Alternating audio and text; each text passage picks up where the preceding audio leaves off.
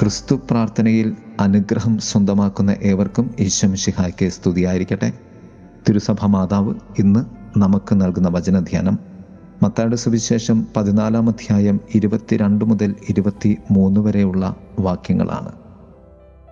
അഞ്ചപ്പം അയ്യായിരം പേർക്ക് നൽകിയ അത്ഭുതത്തിന് ശേഷം ജനസഞ്ചയത്തെ പിരിച്ചുവിട്ട് ശിഷ്യന്മാരെ വഞ്ചിയിൽ അക്കരയ്ക്കയച്ച് കർത്താവ് മലമുകളിലേക്ക് പ്രാർത്ഥിക്കുവാൻ കയറിപ്പോകുന്നു.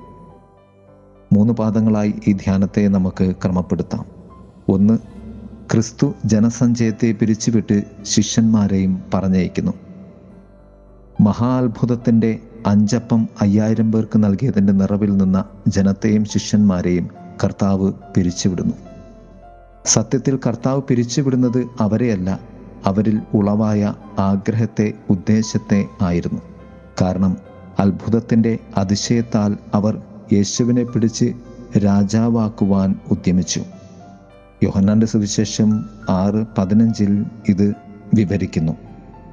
ഈ ഉദ്യമത്തിൽ നിന്നുമാണ് ക്രിസ്തു ജനത്തെയും ശിഷ്യന്മാരെയും പറഞ്ഞയക്കുന്നത് അഥവാ പിരിച്ചുവിടുന്നത്. രണ്ട് യേശു ഏകാന്തതയിൽ പ്രാർത്ഥിക്കുവാൻ മലയിലേക്ക് കയറി. രാജാവാക്കുവാനുള്ള അവരുടെ ഉദ്യമത്തിന്റെ മുന്നിൽ ക്രിസ്തു നടത്തുന്ന ഒരു ചെറു മന്ദസ്മിതമാകാം ഈ പിൻവാങ്ങൽ. കാരണം അവൻ രാജാതിരാജനായ ക്രിസ്തു തന്നെ ആയിരുന്നു എന്നത് തന്നെ. അവൻ മലമുകളിലേക്ക് പ്രാർത്ഥിക്കാനായി കയറി.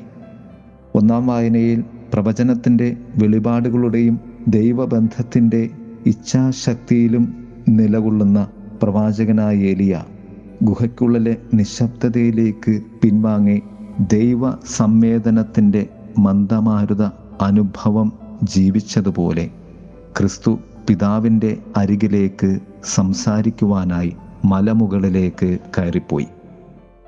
മൂന്ന് കാര്യങ്ങളാണ്. ക്രിസ്തു ഒറ്റയ്ക്കായിരുന്നു പ്രാർത്ഥനയിലും അവൻ ഒറ്റയ്ക്കായിരുന്നു പിതാവിനോടും അവൻ ഒറ്റയ്ക്ക് തന്നെയായിരുന്നു അവിടെ. ദൈവബന്ധത്തിന്റെ ഈ ഒറ്റ സ്നേഹ ഒറ്റ ബന്ധ അനുഭവം നമുക്കും ആവശ്യമാണ് എന്ന് കർത്താവ് നമ്മോട് പറഞ്ഞു തരികയായിരുന്നു. മൂന്ന് ജീവിത യാഥാർത്ഥ്യത്തിന്റെ രണ്ട് മുഖങ്ങളാണ്. ഒന്ന് ജീവിതത്തിന്റെ അതിശയ സമൃദ്ധിയിൽ നീ നിന്നെയും ദൈവത്തെയും മതിമറന്ന് പോകരുത് എന്ന താക്കീത്. അഞ്ചപ്പം അയ്യായിരമാക്കിയതിന്റെ വലിയ അത്ഭുതത്തിൽ നിങ്ങൾ മതിമറക്കരുത് എന്ന് കർത്താവ് പറയുകയായിരുന്നു. രണ്ട് ജീവിതത്തിന്റെ ഏറ്റവും വലിയ സമൃദ്ധി കേന്ദ്രം നീ ഏകമായി ദൈവത്തോട് ചേർന്നിരിക്കുന്നതാണ് എന്നുള്ള ബോധ്യം നിനക്കുണ്ടാകണമെന്ന് കർത്താവ് പ്രാർത്ഥിക്കുവാനായി കയറിപ്പോകുക വഴി നമ്മോട് പറഞ്ഞു തന്നു.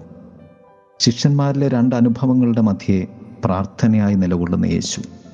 യേശുവിനോടും ജനത്തോടുമൊപ്പമുള്ള അയ്യായിരം അപ്പത്തിന്റെ അത്ഭുത സമൃദ്ധിയിൽ നിലകൊണ്ട ശിഷ്യന്മാർ ഇപ്പോൾ യേശു കൂടെയില്ലാത്ത വഞ്ചിയിലെ കടലനുഭവ ദുരന്തത്തിന്റെ മധ്യേ ആണ്. അങ്ങനെ ഈ രണ്ട് തലങ്ങളുടെ മധ്യേ ക്രിസ്തു മലമുകളിൽ പ്രാർത്ഥനയായി നിലകൊള്ളുന്നു. ജീവിതത്തിന്റെ സമൃദ്ധിയിലും അസ്വസ്ഥതയുടെ ദുഃഖത്തിന്റെയും ഭയത്തിന്റെയും ഏകാന്തതയിലും യേശു നിനക്ക് മധ്യേ പ്രാർത്ഥനയായി നില കൊള്ളുന്നുണ്ട് എന്ന സത്യം നാം മനസ്സിലാക്കേണ്ടതുണ്ട്. പ്രിയരെ നമുക്ക് യേശുവിനോട് ചേർന്നായിരിക്കാം. ജീവിതത്തിന്റെ ഏത് തലങ്ങളിലും മതിമറക്കാതെ നമ്മെ തന്നെ മറന്ന ദൈവത്തിന്റെതായി മാറുവാൻ പരിശ്രമിക്കാം. ദൈവം നമ്മെ സമൃദ്ധമായി അനുഗ്രഹിക്കട്ടെ. ആമേ